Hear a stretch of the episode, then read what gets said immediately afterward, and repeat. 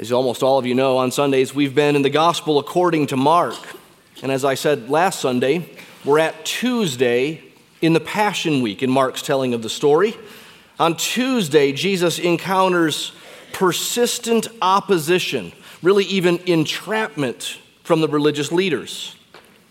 Those five to six verbal conflicts, these verbal contests between Jesus and these Jewish authorities, all five to six of them are in Matthew and Mark and Luke, almost exactly the same. And none of them are in John. Go figure. Instead, the gospel according to John goes straight from the Sunday before the cross to the Thursday before the cross, and to that evening, in fact.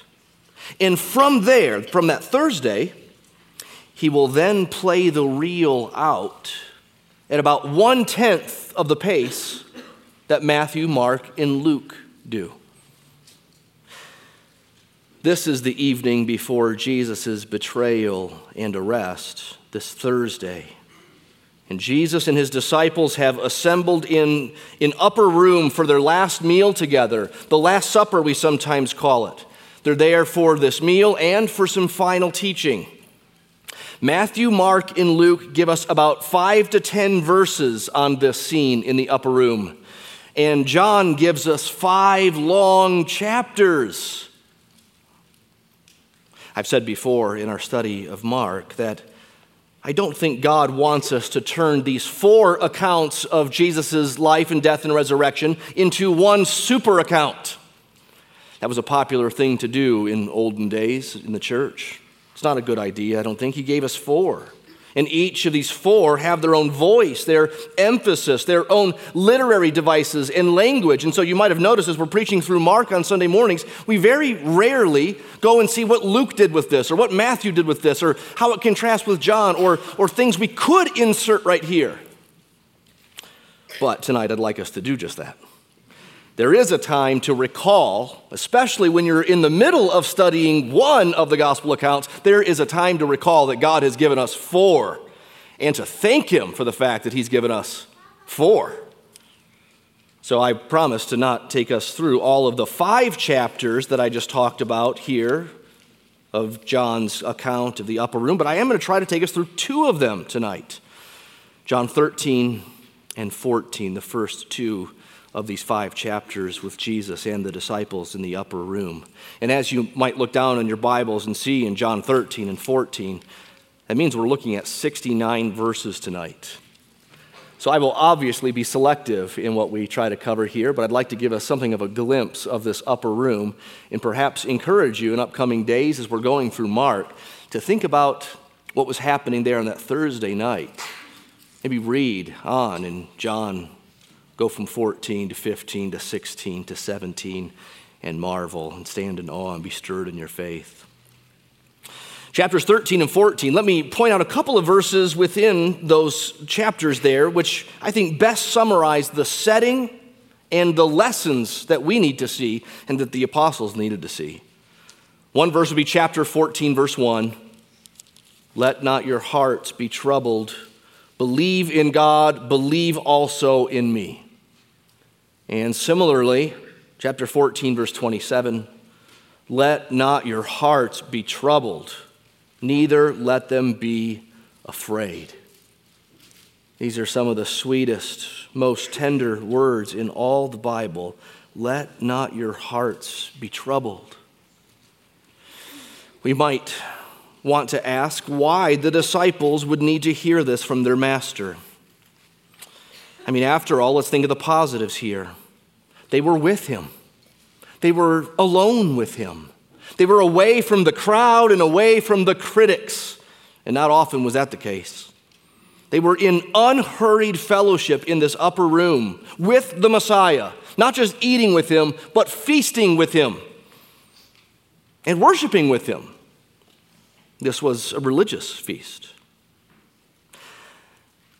But there are actually many reasons why their hearts would be troubled at this point a little bit later on, I will stack up all of the reasons why their hearts would be troubled at a point like this. But let me, for now, just tell you the greatest reason for their concern and for their fears. It's that Jesus was going to depart from them. He was going to leave them. He was explicit about this. He said it, he hinted at it in other ways, and the circumstances themselves all were functioning like writing on the wall. This is getting to be the end. He's going to leave, he's going to depart from them. And we're used to that fact. We know the rest of the story. We know it's okay. We know they come around and they're not afraid, but they're bold and full of faith. We also know that even at this point and through earlier points in the story, these disciples are frequently afraid. They're frequently confused and troubled. We're not surprised that Jesus would ever be exhorting them to not be troubled, but instead believe, to not be troubled or be afraid. But let's just place ourselves in their shoes for just a, a minute here and, and realize they had left home, they had left households Three years now they've traveled with this Jesus. They've seen the unthinkable and the unparalleled. They have seen glorious things and they have heard bewildering and awesome things. They love this Jesus. They don't quite know him all the way yet, but they love him. They keep following him, even when he steps on their toes and, and punches their proverbial noses they still love him and they still keep following him. They don't get him yet, but they keep following him. They love him. People say departing is such sweet sorrow. When is it ever sweet? That seems like a polite thing you say to someone who you really don't want to stay with. Oh, mm, departing is such sweet sorrow, but we got to go. you know? I don't know why I did that in a girl voice right now the end of a busy day, I guess. But, but that's just a silly thing. We all know that. Sorrow is great and not sweet. It is bitter sorrow when we depart and don't want to. Imagine finding, you, single guys, imagine finding the girl of your dreams. And you spend, you shouldn't do this. You shouldn't spend three years before marriage enjoying her and getting to know her. No, no, no. But, but let's just imagine so for our, our purposes here. Imagine you know it's the one, you know, you love, this is it. She goes, I'm leaving tomorrow. What? Where? Can I go with you? No, you, you can't go with me. It's impossible. What? We want to be with you. Well, that's what's going on here. Well, for 69 verses, I only have two points for you. Chapters 13 and 14, I think, can be broken down into just two points. The first is Jesus' departure, promised, pictured, and planned. Notice how I got subpoints in my one point. Clever, huh? The next one has four. All right, Jesus' departure is promised and pictured and planned in chapter 13, starting in verse 1 and following. And notice the promise. We have John's explicit words, which open chapter 13 and set the stage for everything that we're going to study tonight. Chapter 13, verse 1. Now, before the feast of the Passover, when Jesus knew that his hour had come to depart, to depart out of this world to the Father having loved his own who were in the world, he loved them to the end. This is the end. Literally in the Greek, it's he loved them to the finish. It is finished. During supper, verse 2 says, When the devil had already put it into the heart of Judas Iscariot, Simon's son, to betray him, you see, the writings on the wall. Jesus, knowing that the Father had given all things into his hands, not to Judas's hands, and that he had come from God and was going back to God, he rose. He's departing out of this world. He loves his own, he loves them even in this departure. He loves them to the end, to the finish. Yes, the devil's at work and Judas will betray, but the Father has given all things into Jesus' hands. Here's the plan He came from God. He's now on earth and he will go back to God. Therefore, he rose. There's the promise. Here's the picture. The reason for his departure is pictured in what follows Jesus washing the disciples' feet. He washes their feet. You know that story. We won't take time to, to read it really. The foot washing that Jesus does is shocking, at least to Peter. No doubt to all of them, but especially Peter. Peter is the one that speaks up. Peter insists, You will not wash my feet, I wash your feet. You see, only the lowliest washed feet, servants washed feet. People on the same plane didn't wash each other's feet. It, you just didn't do that. It's not like helping a friend move. As bad as that is, you still sometimes have to do it. But, but no one washed a friend's feet. But here they are, they're all in the same plane. We all know they've been jockeying for power all through this story. No one's going to wash the other's feet. So Jesus washes their feet. Peter insists, No. And Jesus tells him, verse 7, What I'm doing, you do not understand now, but afterwards you will understand. After I depart, after this whole thing's done, the death and resurrection, ascension. And then Peter said, verse 8, well, then in that case, uh, wash my everything. And Jesus says, no. You're cleansed, and you just need a foot washing here, Peter. You're cleansed. Not all of you are cleansed, verse 11 tells us, referring to the one who was going to betray him. Not all of you are clean. You see, again, the writing is all over the wall in this thing of the foot washing being pictured as really a foreshadow, a symbol, not just of what the disciples should imitate and do to each other, though that's true, but first and foremost, it is self humiliating servantry and cleansing, which points to the cross. Jesus is the washer, He's the cleanser, He's the servant, He's the one who humbles Himself. Yes, they should imitate that. Chapter 13, verse 14 says, if your master washed your feet, you should wash each other's feet. But don't put the cart before the horse. It's salvation, then imitation. And Jesus said to Peter, If I don't wash you, you have no part with me. If I don't wash you, you're dead in your sins. It's a picture of what's to come, is cross, and hence the departure out of this world. But then there's the plan the plan part of this, we see the means of this departure getting clearer as Jesus gets verbally explicit about the betrayal that's to come.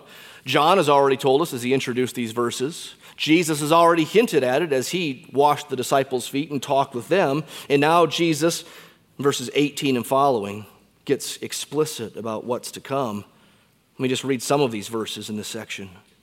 Like in verse 18, I'm not speaking of all of you regarding those um, who, who are mine.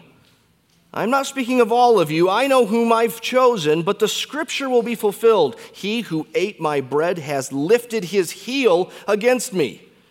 And if we skip to verse 21, John tells us after saying these things, Jesus was troubled in his spirit and testified, Truly, truly, I say to you, one of you will betray me.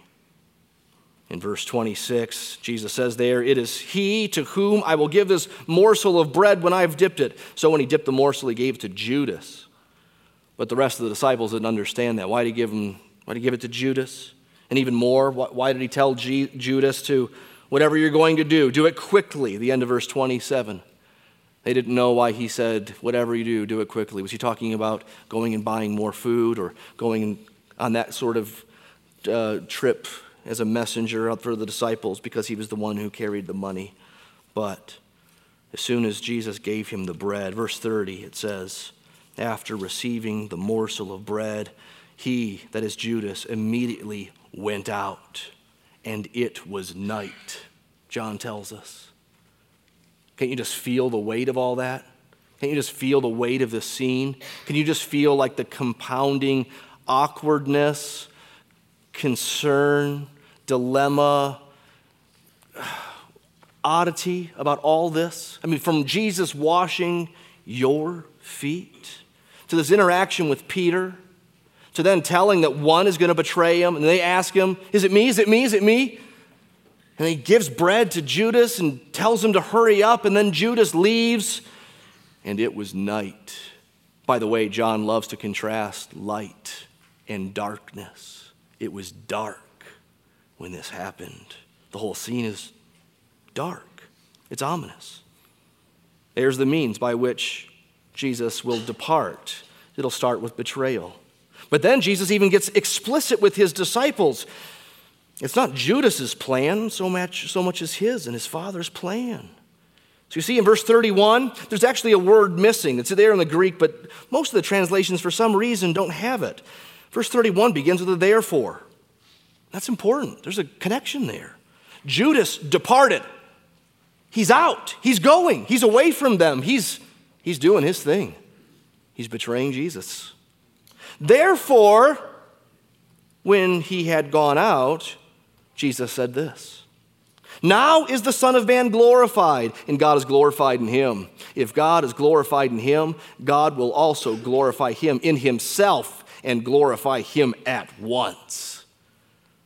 When's he going to do this? Well, in just a few days, isn't he? the cross, just a couple days. The cross, and then on Sunday, the resurrection. That's when the Son will be glorified, and glorified in the Father, and the Father glorified in the Son. The cross is the moment of glory. The cross and resurrection is, is this high point in John's telling of the story for the Father's glory and the Son's glory. And then Jesus says in verse 33 Little children, Yet a little while I am with you. You see the departing language once again. He says, You will seek me. And just as I said to the Jews back in chapter 11, so now I also say to you, Where I'm going, you cannot come. Now, back in chapter 11, he said other things to the Jews that don't apply to the disciples, like you're dead in your sins and you're going to stay in your sins and you're going to go to hell uh, and you can't come to me. But here he just uses the phrase implies it to the disciples where I'm going, you cannot come. It is true in a different way for the disciples. It's a little while that I'm with you. You're going to seek me, you won't be able to find me. Where I'm going, you cannot come. His departure is promised, pictured, and planned. Now, secondly, we have confusion questions and comforting clarifications about Jesus' departure. There's confusion, questions, and comforting clarifications.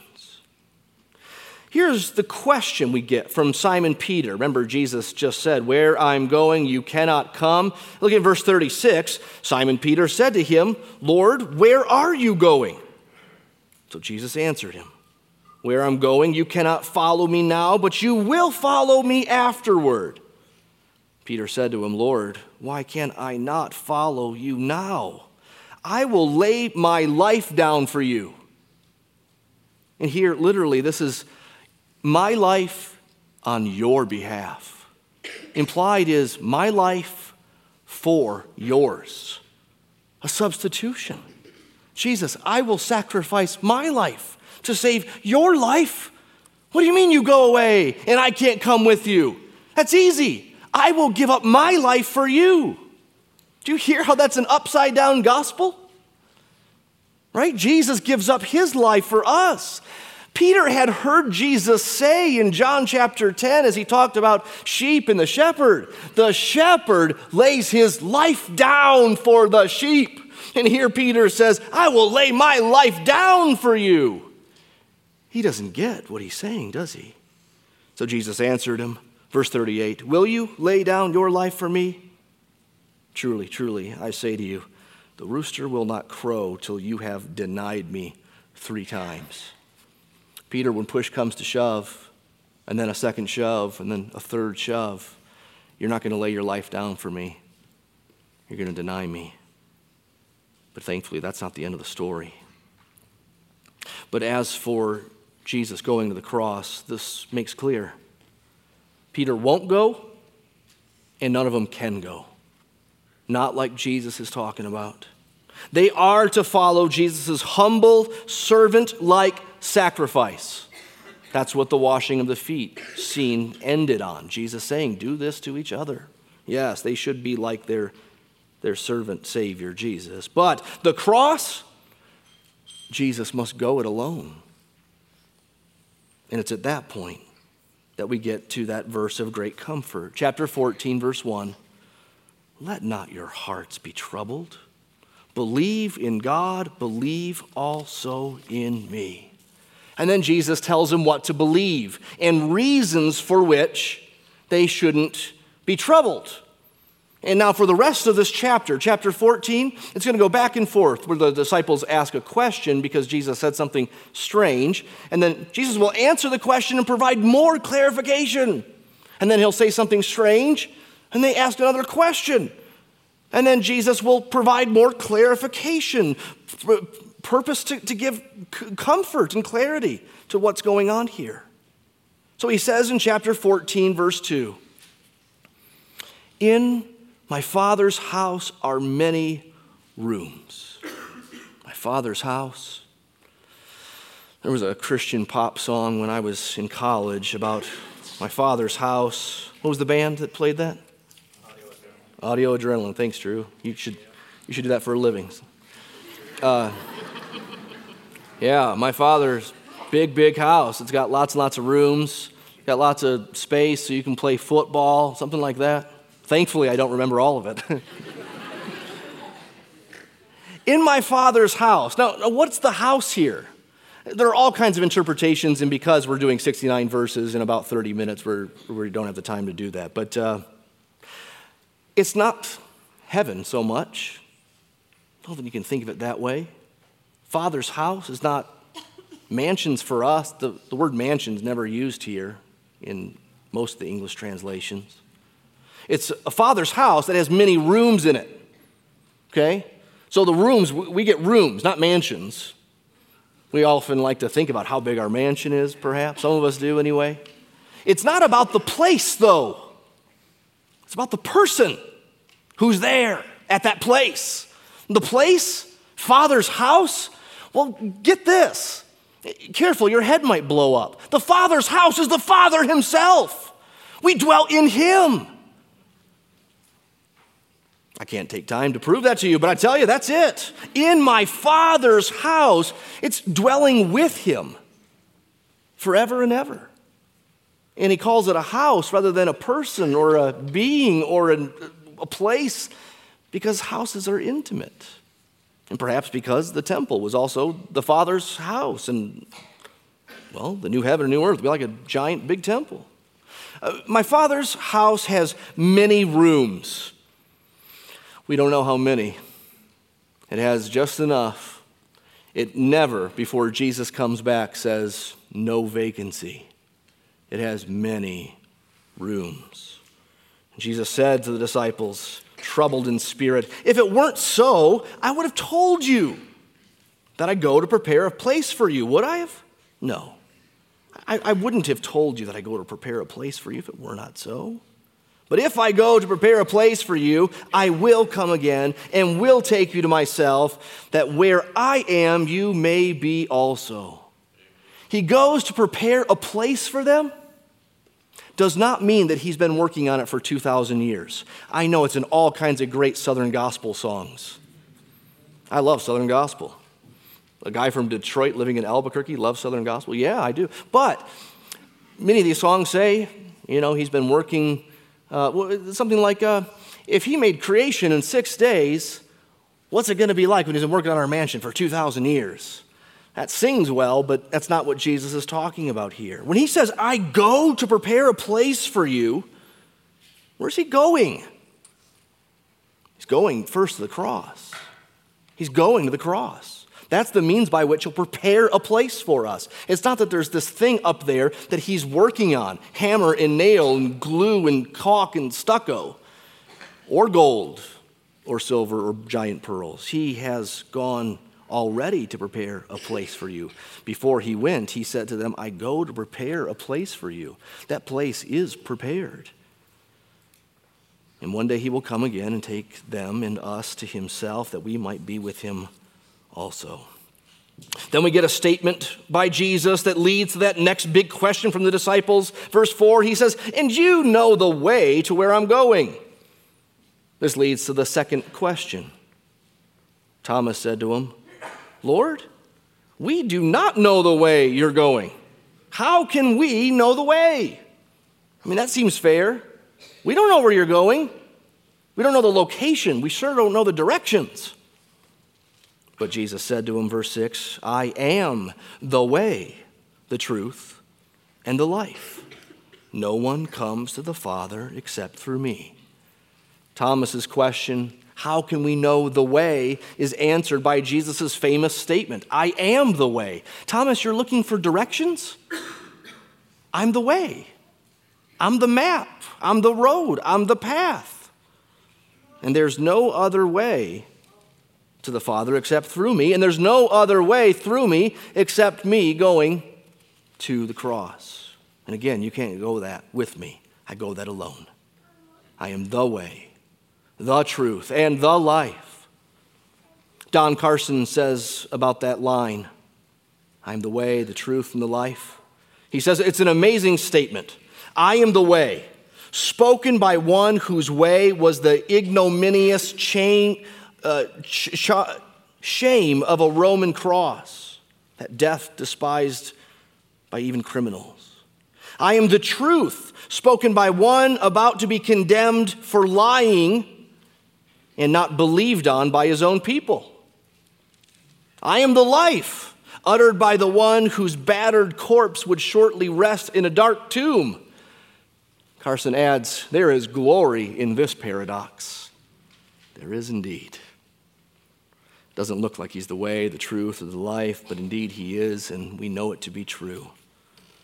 The only way. Then we get another statement from Jesus, which leads to the next confounding response of the disciples. Verse 7, he says, If you had known me, you would have known my Father also. From now on, you do know him and have seen him. You can already anticipate the question, can't you? So here's the third question. Really, it's a confused statement. Verse 8 Philip said to him, Lord, show us the Father, and it is enough for us. Oh, you can kind of understand why, Peter, why Philip might have said this. It's bold, it is indeed, right? Just show us the Father. That's enough. We'll be pleased if you do that. You could mock it, or you could just look up one verse before, and Jesus had said, You have seen the Father. And Philip's wondering, Where? Where was it? We heard him Mount of Transfiguration, your baptism. We heard him. Where'd we see him? Then Jesus answers, verse 9 Have I been with you so long and you still do not know me? Whoever has seen me has seen the Father. How can you say, Show us the Father? Do you not believe that I am in the Father and the Father is in me? The words that I say to you, I do not speak of my own authority, but the Father who dwells in me does his works. Word and works in the fa- from the Father to the Son. Therefore, he says, Believe me that I am in the Father and the Father is in me. Believe it because I say it, or else believe on account of the works themselves, the miracles. Now, this gets into all kinds of thick theology about the threeness and the oneness of the Trinity, how Father and Son relate, but, but clearly Jesus is calling himself divine, that there is some shared divinity and glory between the Father and the Son. And Jesus is saying, You want to see the Father? Perhaps Philip was thinking, Just give me a glimpse Give me a picture. Give me some, what would it look like to see the Father? And Jesus is saying, You're seeing divine glory, yes, veiled in flesh, but you're seeing it right before you. You've been living with it for three years. We beheld his glory, John began his account. We beheld his glory, the glory as of the only begotten of the Father, full of grace and truth. Believe. The Father, and the Son are one. In seeing the Son, you've seen the Father because the Father's words and works are in Jesus and testify of it. Well, in the rest of the chapter, Jesus went on from there, and it's a speech. Let me skip to the end and sort of wrap this up for us. Look at verse 25 of chapter 14. This gets into other things that Jesus sought to comfort the disciples with. Remember, they were troubled in their spirit about his departure, and he's been communicating to them more and more truth about why this is not bad but good, that this should be comforting news, not sad. So, verse 25 These things I've spoken to you while I am still with you. Again, Soon I won't be with you, but I'm, I'm with you. I'm saying it while I'm here. But the Helper, the Comforter, the Holy Spirit, whom the Father will send in my name, he will teach you all things and bring to remembrance all that I have said to you. The Holy Spirit will come. Verse 27, the second half there Peace I leave with you. Maybe the Spirit is that peace. My peace I give to you. Not as the world gives peace, do I give it to you. And then here, just like chapter 14, verse 1, it said again, Let not your hearts be troubled, neither let them be afraid.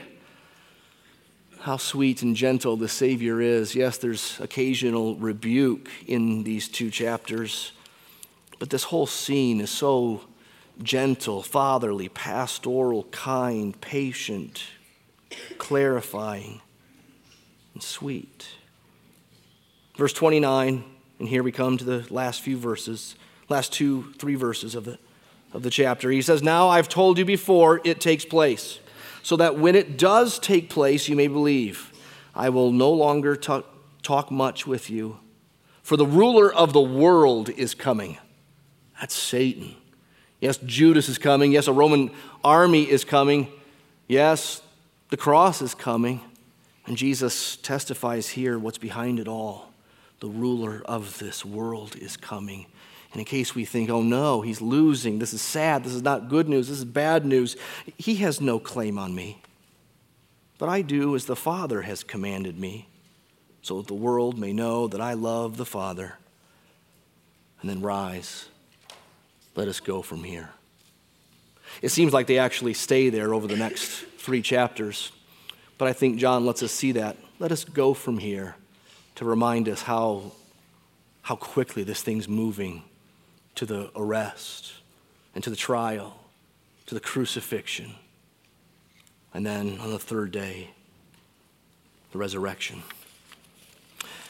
So, what were the reasons for them being troubled? Let's just review these quickly. I mean, they could be troubled simply by that whole scene of Jesus washing their feet, or, or by Jesus saying that one of you is not clean, or one of you will raise his heel against me, back in chapter 13. Jesus himself was troubled when he spoke of the betrayal to come, and then he told of the betrayal that was to come, and then he also told of Peter's coming denial. And then through it all, sprinkled throughout, are all these references to his departure and then being unable to come to him and them thinking they're unable to ever go where he would go or to find where he would go. But actually, his departure, that is the cross, is the means by which God is glorified and sinners are saved and heaven is opened wide.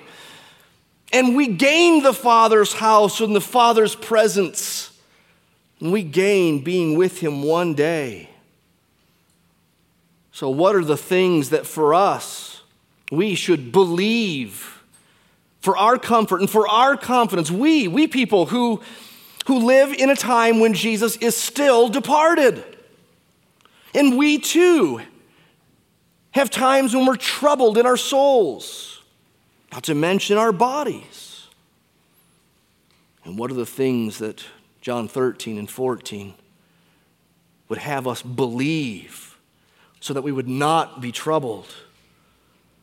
Well, we would remember that it was his plan to go to the Father and that he is coming back for his own and that he has gone to prepare a place for us.